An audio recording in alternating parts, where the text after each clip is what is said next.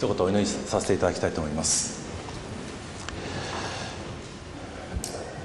神様、この静かな夕べに私たちをあなたの御前に集めてくださいましたことを心から感謝いたします。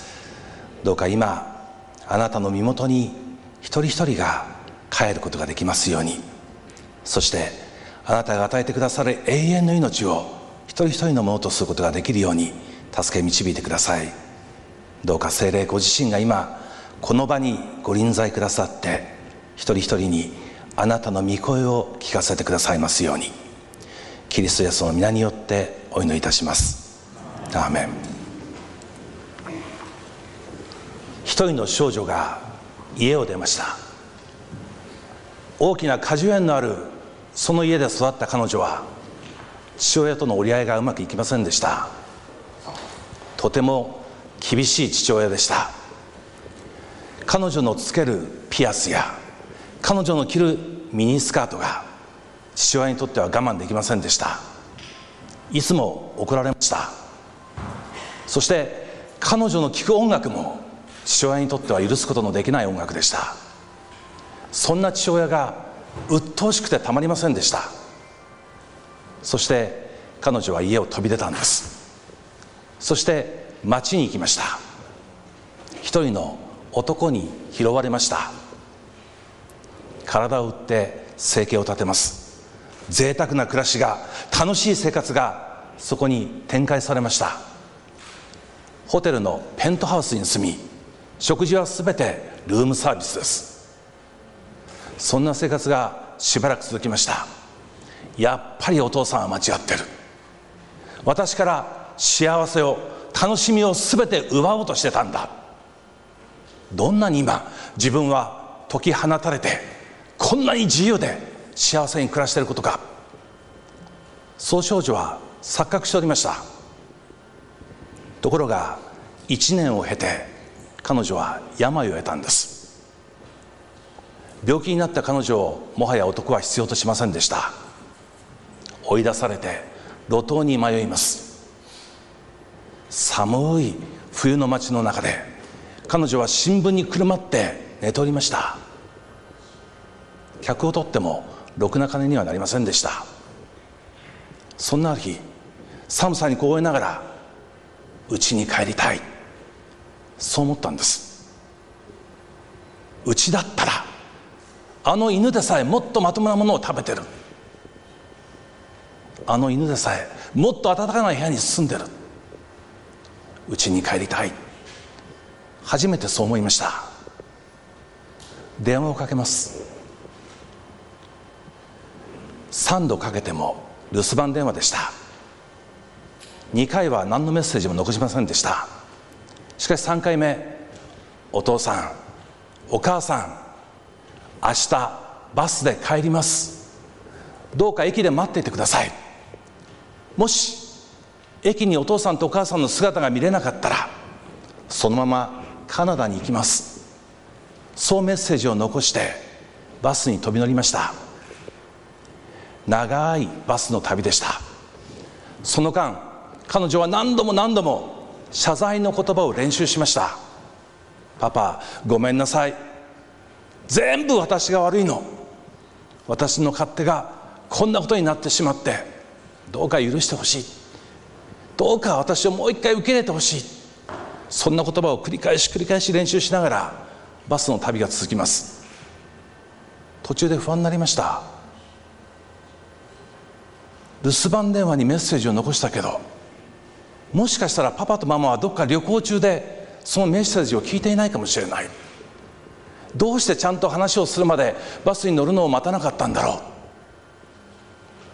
う。でもバスを乗り換えるお金はもうありませんでした。そのバスで帰るしかないんです。やがて彼女の育った町の駅にバスが入っていきます。ドキドキしながらお父さんやお母さんが待っていてくれるか目を凝らして見ておりました。するとそのバスの駅に大きな横断幕があって、おかえりなさい、そう書いてありました。そしてその前にあの三角の帽子をかぶった家族や親戚がよんじゅうにんも笛を鳴らしながら待ってたんです。涙をこぼしながら彼女はバスを降りてその家族のもとに行きました。お父さんが出てきます。パパごめんなさい。いいんだ、お前のパーティーがこれから始まるんだ、さあ帰ろう。ふるさとに帰って初めて彼女は久しぶりの安らかなその眠りを経験しました。ふるさとは私たちを幸せにする場所です。私たちに平和を与えてくれる場所です。そして私たちに喜びを与えてくれる場所です。しかし聖書は言います。すべての人間は本当のふるさとから遠く離れたところに生まれてしまっている。その私たち人間が本当のふるさとに帰ること、ふるさとで誠の神、誠の父、誠の親であるその方がずっと祈りながら待っている。父のもとに帰ること、私たち一人一人が父のもとに帰ること、それが聖書のメッセージです。一体どうしたら私たちは父のもとに帰ることができるんでしょうか。キリストの言葉、イエスは言われた。私は道であり真理であり命である。私を通らなければ誰も父のもとに行くことができない。私を通らなければ誰も父のもとに行くことができない。言い換えると、キリストを通るならば誰でも父のもとに行くことができるんです。父のもとには何があるか。父のもとには永遠の命があります。永遠の命を父なる神は私たちに与えたいと思っている。聖書の言う永遠の命、このテーマです。永遠の命の決断、永遠の命って何でしょうか。永遠というのは始めもなく終わりもないこと、これが永遠です。しかし人間はもはや永遠の存在ではありません。誰もが始めを持っています。誕生日を持っているんです。もう一つ、永遠にはいつでもという意味があります。時間を超えていつでもという意味があります。そして命という言葉は、これギリシャ語で造営という言葉が使われているんですけど、これは単に生きているということではなくて、幸せに元気にピチピチと生きている、そういう意味です。聖書の言う命ってそういう命なんです。だから永遠の命、神様が私たちに与えたい永遠の命とは、いつでも元気に幸せにピチピチと生きる、そういう命、そういう命を神様は私たち一人一人に与えたい。父のもとにはその命がある。神様のもとに帰るとその命が誰にでも与えられる。誰でもその命を生きることができるということです。私は道であり真理であり命である。私がそこに行く道を知らせる。私はそのような幸せな生き方があなた方にどうできるか、それを教える。私がその元気で幸せな命をあなたに与える。私を通った時にあなた方はみんな父のもとに行ける。キリストはそう言われました。私たち日本人が今、とりわけあのせんきゅうひゃくきゅうじゅうねんだいバブルがはじけてから非常に重たい空気の中に生きているという事実をご存知でしょうか。あんまり自覚してないんです。でも日本人の多くが深い共通の悩みを今抱えていると心理学者たちは言います。代表的な悩みいつつご紹介します。ひとつめ、それなりに幸せに生きてるはずなのに時々寂しさ虚しさに襲われる。物に不自由してるわけではないのでそれなりに幸せなんです。だけど時々寂しさ虚しさに襲われる。このために自分は生きてるんだという生きがい充実感がない。この世に何のために生まれてきたのか、その意味が実感できない。時々全てが嫌になって投げ出したくなる。人生が大切なものだとは思えなくなる。そして人間はどうせ死ぬんだからどう生きたって変わらない、生きていても無駄だと思う。心当たりはないでしょうか。なければ幸せです。でも今多くの日本人がこの共通の悩みを抱えている。これはカウンセラーや心理学者が言うことです。確かにそうなのかもしれません。それなりに幸せなはずなんだけれども寂しさ虚しさを感じ、そして生きがいや充実感がない。何のために生まれてきたのか、その意味がつかめない、実感できない。そしてもう生きていることを投げ出したくなる。どうせ死ぬんだったら生きていても変わらない、生きていても無駄かもしれない、そんな気になってしまう。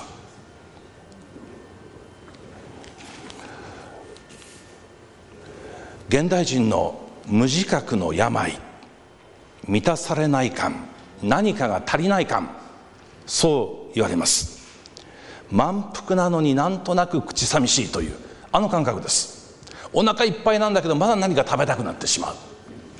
そんな精神的な口寂しさをみんな抱えてるって言うんです。実存的な空虚感と難しく言われています。ある人がこの虚しさに包まれました。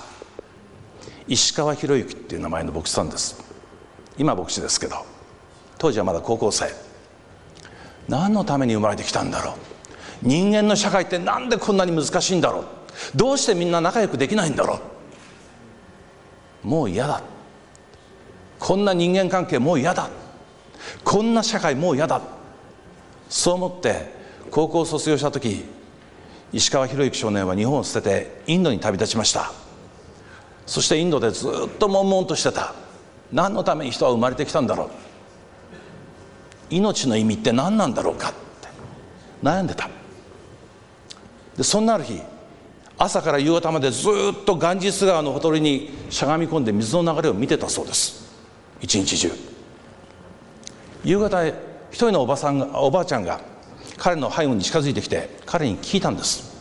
あなた何してるのって。多分そのおばあさんその道を行ったり来たりしてずっとその少年がしゃがみ込んでるのを見ていたんだと思います。あなた何してるのって。彼答えます。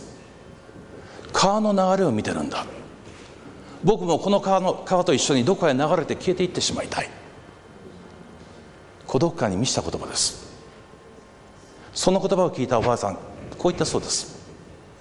私についておいで、どうせ暇だろ。確かに暇だったのでついていきました。お腹空いただろうと言って煮物を炊いて食事を作ってくれた。その煮物を炊いている時、炭でその煮物を炊いてくれたらしいんですけれども、途中で一つの炭を取り分けて横に置きました。やがて料理ができる頃、取り出された一つの炭が真っ白な灰をかぶって消えておりました。おばあさんその白い灰にまみれた消えてしまった炭を指さしてこう言ったそうです。これが私たち人間、人は誰も一人では生きていけないの。そうなんです。炭は集まると燃えるんですが、一つでは燃えることができないんです。人間も同じだ。どんなに孤独感に浸っていても人間はそれでは生きていけないんだよって、そう言った。その言葉に動かされて石川少年はしばらくそのおばあさんのもとに身を寄せることにしたそうです。実はそのおばあさんが後に有名になったマザー・テレサでした。で、そのマザー・テレサのボランティア活動をずっと手伝いながらインドで過ごしていたある日、マザー・テレサとたったふたり、いちにちふたりきりになる日があったそうです。その日、彼は心の中にあった問いをマザー・テレサにぶつけます。マザー、どうしたら世界を変えることができるんだろうか。この僕の心の中の世界、そして僕の周りの人間関係、この世界をどうしたら変えることができるんだろうか、そう尋ねました。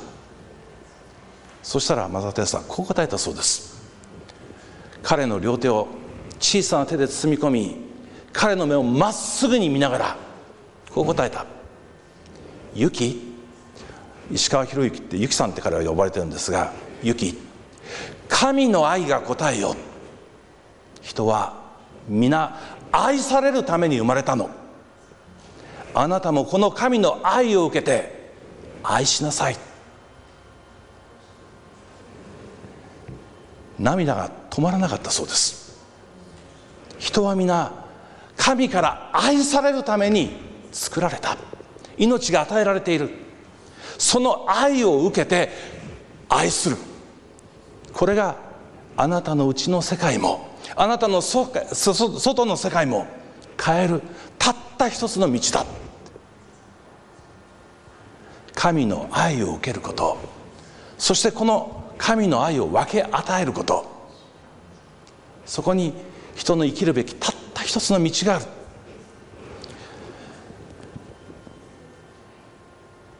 石川少年はマザー・テレサの下でクリスチャンになりました。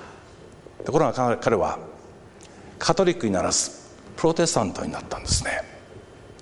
神を信じた彼はそれからアフリカのモザンビークという小さな国に行きます。そしてにじゅうねんかんその国で内戦で生まれてしまった戦争孤児の世話をして数年前日本に帰ってきました。日本に帰ってきてびっくりしました。この豊かでこの平和な日本の中にたくさんのあの戦争の中で貧しさの中で苦しんでいるアフリカの人々にはない現象があったからです。なんでこの平和でこの豊かな日本にこんなことが起こるのか、あるのか、全く理解できませんでした。どういう現象か。毎年さんまんにん以上の人々が自らの命を絶っているという現象。人間関係を避けて家の中にたくさんの人たちが引きこもっている現象。いじめ、そして争いが絶えないこの人間関係、アフリカにはない現象だそうです。どうしてこの国の人間はこんなに傷ついているのか、こんなに病んでるのか。マザー・テレサの言葉が思い出されます。人は皆神から愛されるために生まれたの。この豊かな国、この平和な国は神の愛を知りません。神の愛を受けることを知らない。ふるさとに帰ってないんです。帰るべき父の身元に帰ってない。なんとか人々にこの神の愛を伝えたい。神のもとに帰ることを伝えたい。彼は今愛知県で牧師としてこ特に心を傷ついた人々のために伝道しています。私たちすべてがキリストを通して父の身元に帰る必要があるんです。そのイエスが私たちに力の言葉を持って迫ってきます。キリストはこう言われました。私は復活であり命である。私を信じる者は死んでも生きる。活という言葉、これギリシャ語ではですね、立ち上がるとか立ち上がらせる、そのふたつの意味を持っています。私自身立ち上がることのできるものだから、あなたを立ち上がらせることができる、そういう意味です。キリストご自身復活することができるので、あなた方を復活させることができる、そして生き生きと生かすことができる。私を信じる者は、私の言葉に全てを委ねる者は、たとえ心が、魂が今死んでいたとしても必ずよみがえる、必ず元気になることができる、そういう意味です。キリストが出会った一人の人がおりました。一人の女性です。サマリアの女でした。サマリア人というのはユダヤ人からは軽蔑されていた人々です。ちょっと詳しくは説明しませんけれども、そしてそのサマリアの地方へキリストが、まあ、ある時、まあ、逃避行でしょうね、多分ユダヤ人との争いを逃れて旅をしていた時のことでした。シカルという町、スカルという町に差し掛かった時、ヤコブの井戸という井戸があって、そこにキリストは座り、そして弟子たちは昼食を買いに出かけていってしまった時、ちょうどお昼の太陽が照って一番暑い時間です。一人のサマリアの女性が水を汲みにやってきた。水を汲むのはもともと女性の仕事ですから、そこに何の不思議さもないんですけれども、ただ昼間太陽が出ている時にその水汲みをやるというのが異常でした。人々は夕暮れあるいは朝早く、涼しい時に水を汲むのが常でした。暑い時には誰もその力仕事をしなかった。多分女性は人目を避けて水を汲みに来たんです。そういう女性だった。でその女性とキリストとの会話が始まった時に、やがてその女性が実はごにんの男と結婚していたことはあるけれども、その全てと離婚し、今はろくばんめの男と同棲していることが明らかになっていきます。いろいろな事情があったんでしょう。いろいろな心の闇を抱えた女性です。そんな女性との会話の中でキリストがはっきりと示すんです。私があなた方が待っている聖書に約束されたメシアそのものだって。女性はそのキリストの言葉を受け取って、そして彼女の命が変えられるんです。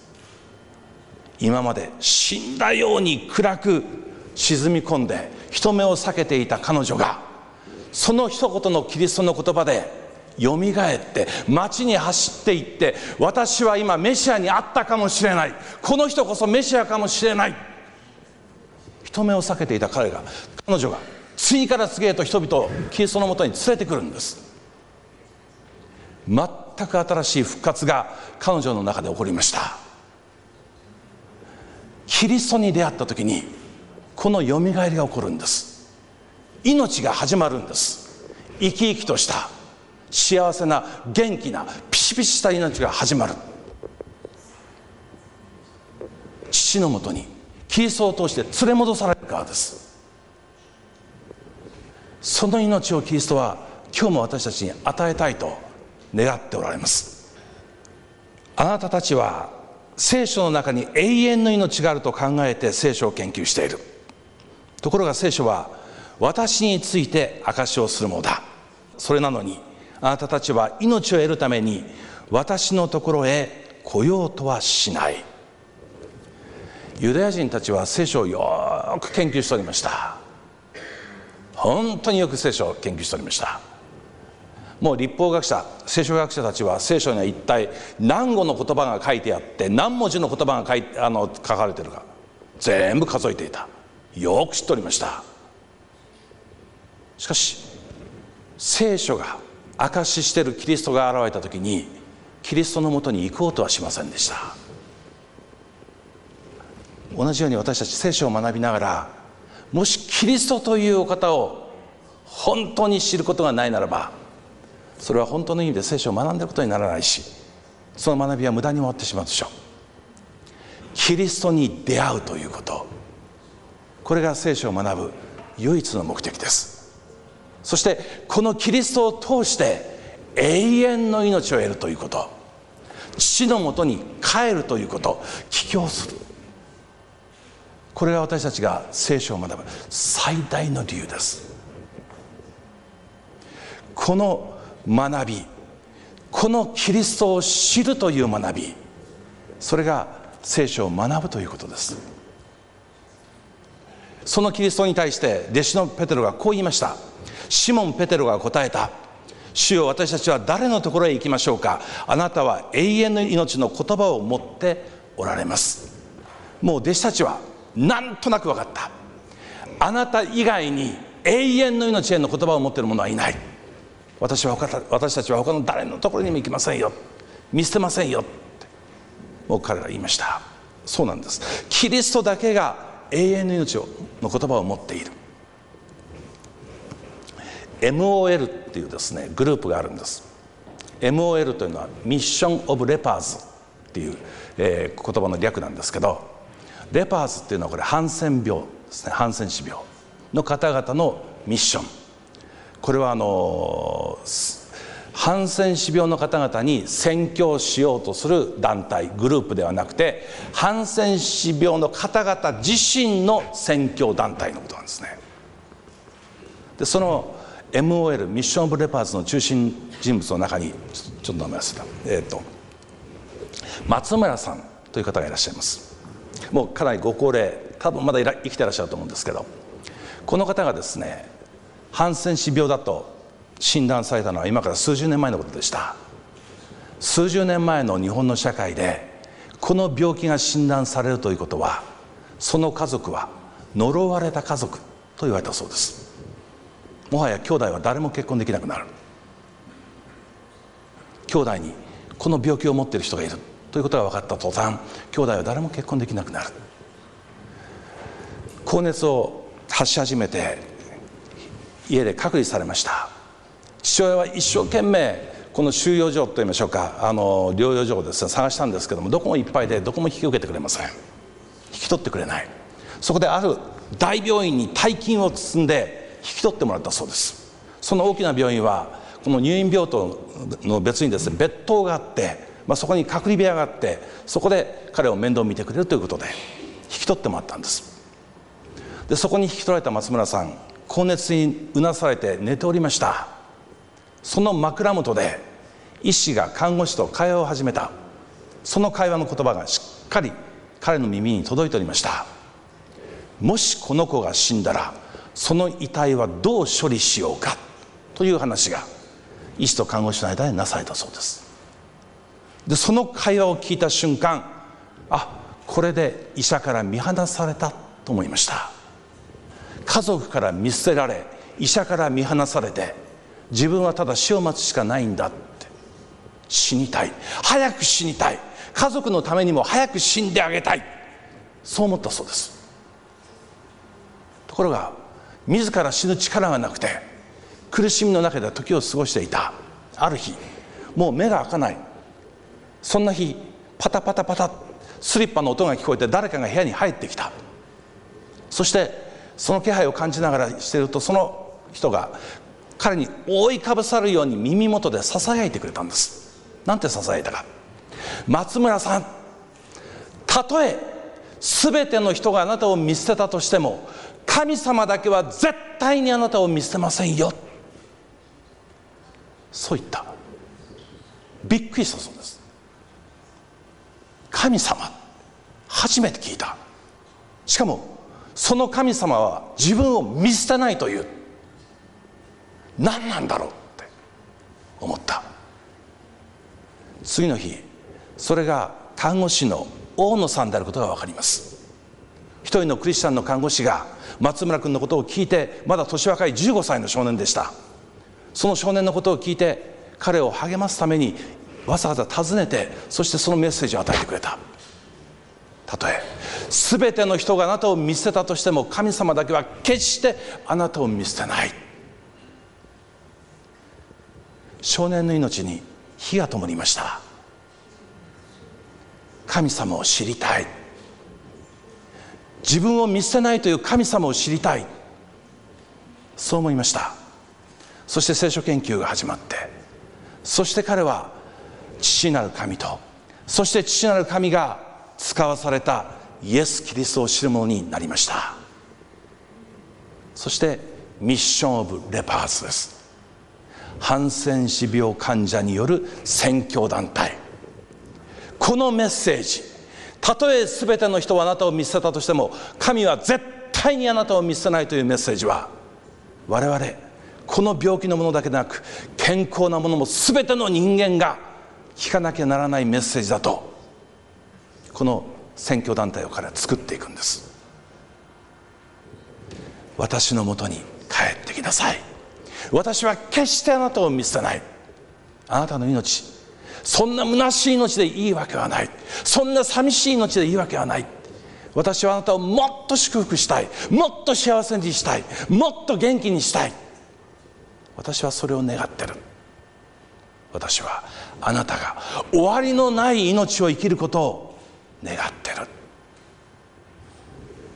キリストご自身こう言われました。永遠の命とは唯一の真の神であられるあなたと、あなたのお使わしになったイエス・キリストを知ることであります。永遠の命とは唯一の真の神であられるあなたと、あなたのお使わしになったイエス・キリストを知ることです。知るという言葉は、聖書の言う知るという言葉は一つになるって言うんです。神様と一つになる、キリストと一つになる、その時永遠の命が始まるんです。神様を本当に知って、キリストを本当に知って一つになった時に、私たちの心に永遠の命が始まります。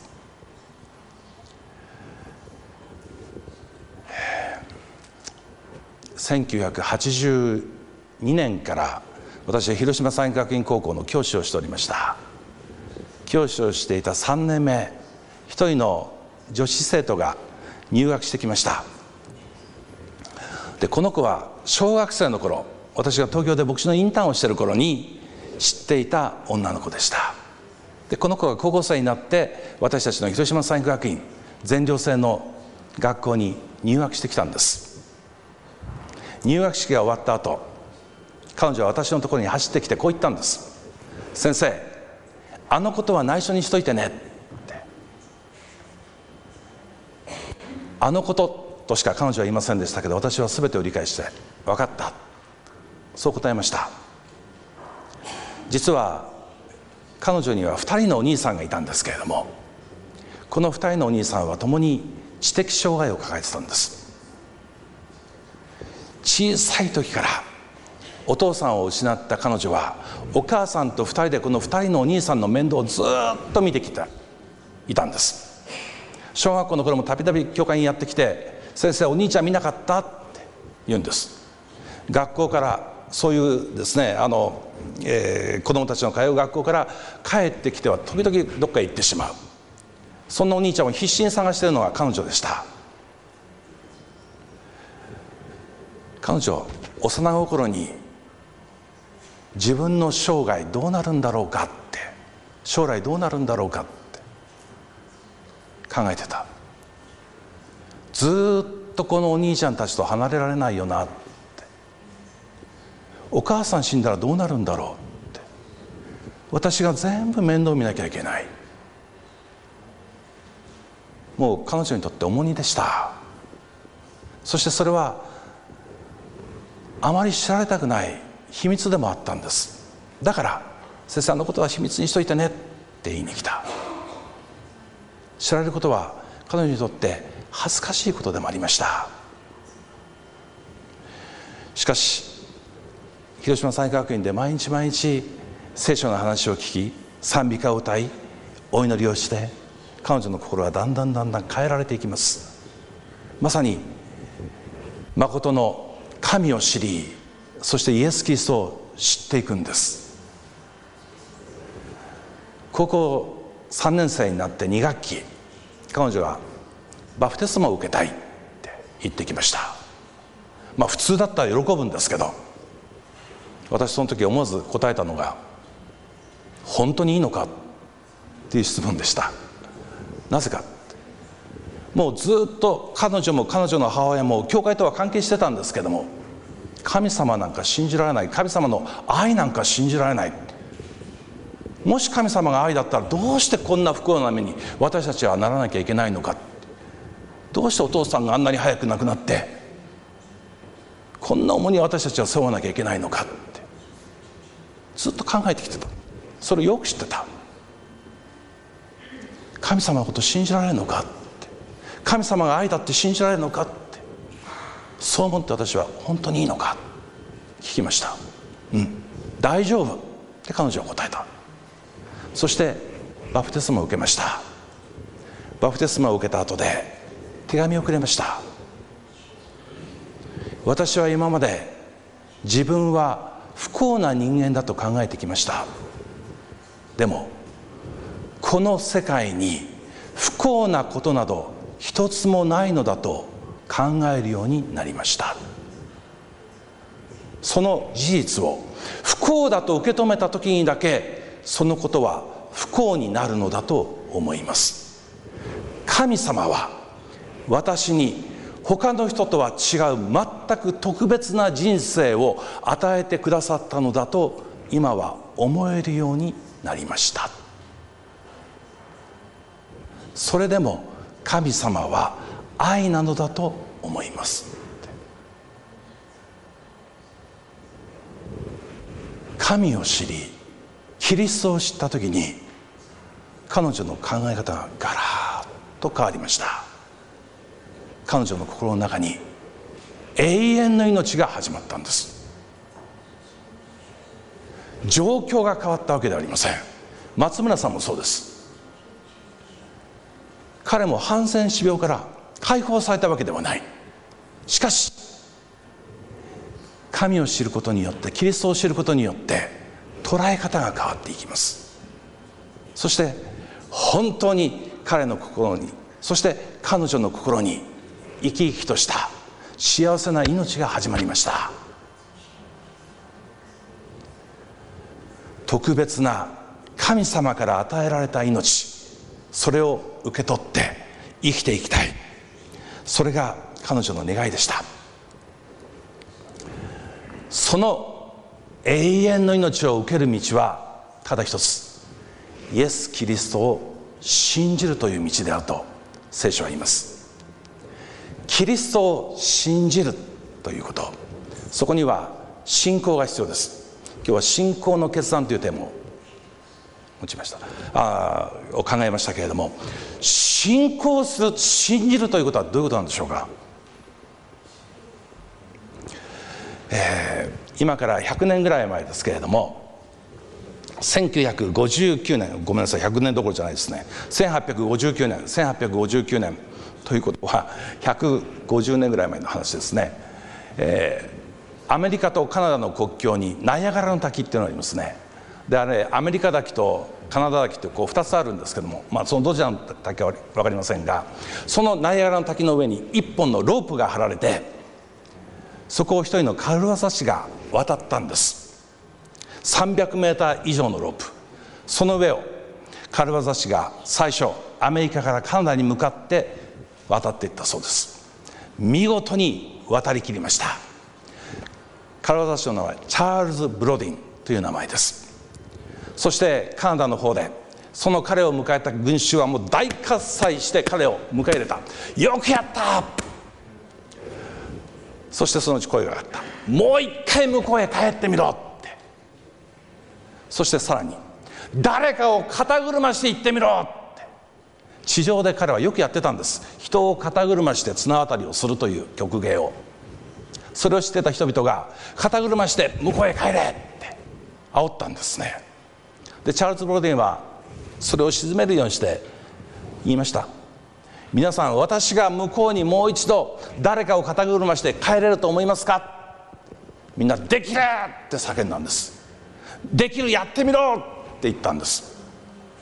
そこで彼はとりわけ大きな声でやってみろと言った男を指さして、あなたで私の肩に乗ってくださいってそう言った。そしたら黙っちゃった。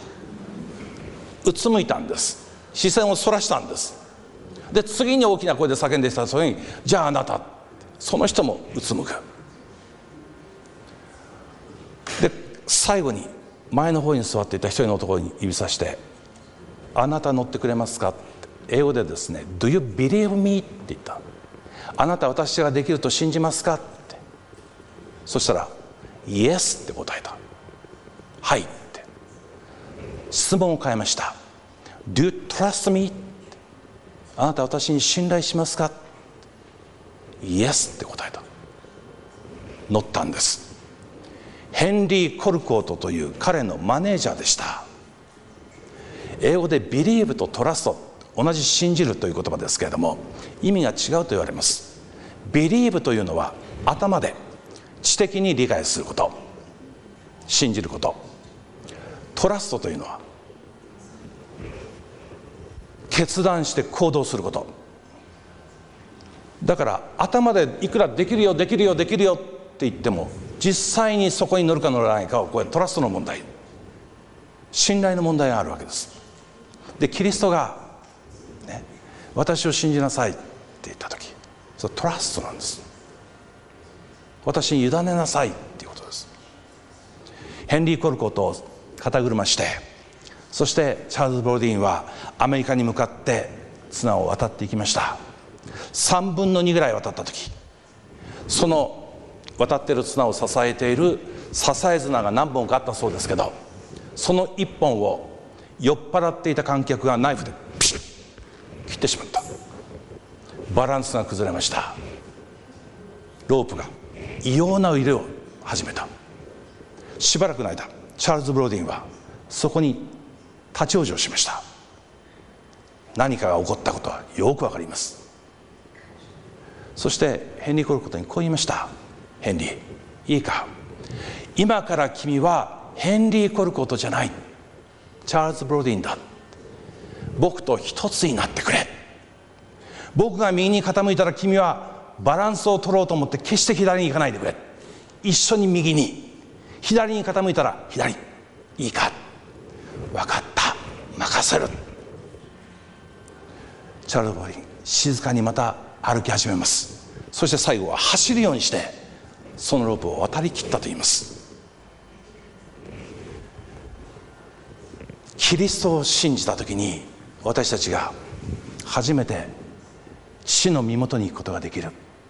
その信じるはトラストです。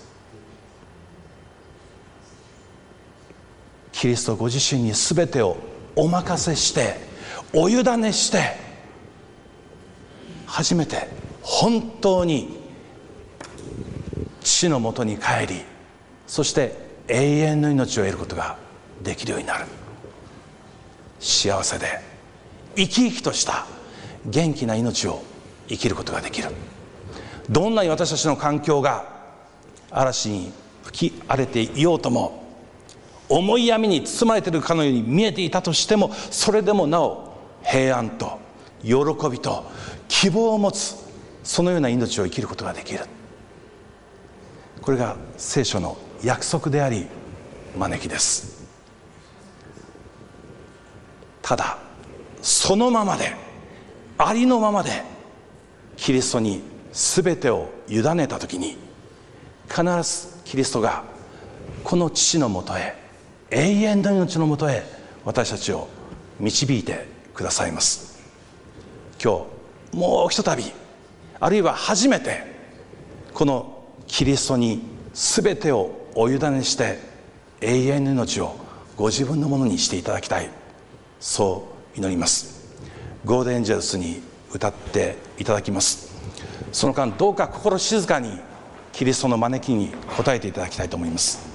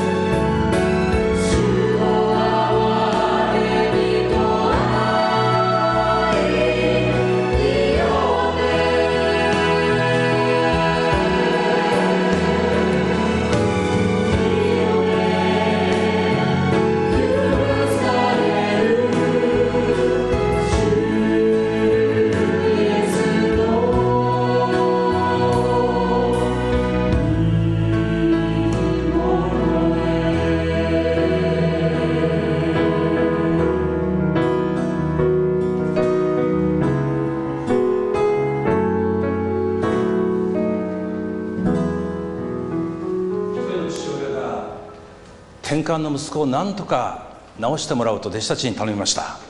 しかし弟子たちは癒すことができません。でキリストにもう一度願い出たんです。もしできれば息子を癒してください、助けてください。その父親にキリストは言われました。もしできればというのか、信じる者には何でもできる。そう言われて父親は叫びました。信じます。信仰のない私を助けてください。私たちは信じる力さえない弱いものです。キリストに全てを委ねる、そんな信頼も信仰もない弱いものです。でもその弱さの中から助けてください、信じますと叫ぶとき、その信仰をキリストは受け入れてくださる。今日キリストを信じてもう一度父のもとに帰り、そして父が与えてくださろうとする永遠の命を自分のものにしたい、そう願われる方がいらっしゃったら、どうかその場にお立ちいただきたいと思います。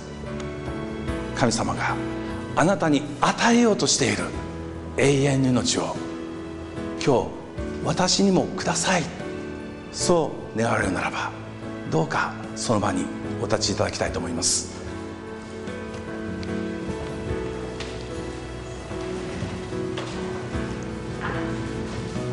パール・ティリヒというアメリカの神学者がこう言いました。信仰とは受容の受容である。つまり神様がすでにあなたを受け入れてくださっているというその受容を私も受け入れる。これが信仰だ。受容の受容。神様の愛、神様がすでに私たちを受け入れて、私たちを許し、私たちに永遠の命を与えたい、そう願っていることを私たちも受け入れていきたいと思います。お祈りいたします。